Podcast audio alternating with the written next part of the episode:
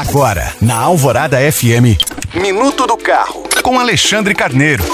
Existe um item que às vezes acaba sendo esquecido pelo proprietário na hora de fazer a manutenção. É o filtro do ar-condicionado, também chamado de filtro de cabine. Mas o caso é que quem negligencia a troca desse componente acaba prejudicando a própria saúde e também a dos demais ocupantes do veículo. Isso porque a função do filtro é justamente reter as impurezas do ar que circula dentro da cabine, como pólen e partículas de poluição. E quando fica muito contaminado, esse componente já não consegue mais desempenhar tal função, permitindo que fungos e bactérias se proliferem pela tubulação do ar-condicionado. Em casos mais extremos, a sujeira pode comprometer o funcionamento do próprio aparelho de climatização. O prazo para a troca do filtro do ar-condicionado é determinado pelo fabricante do veículo e consta no manual do proprietário. Entretanto, a quilometragem máxima para a substituição não costuma ultrapassar os 15 mil quilômetros.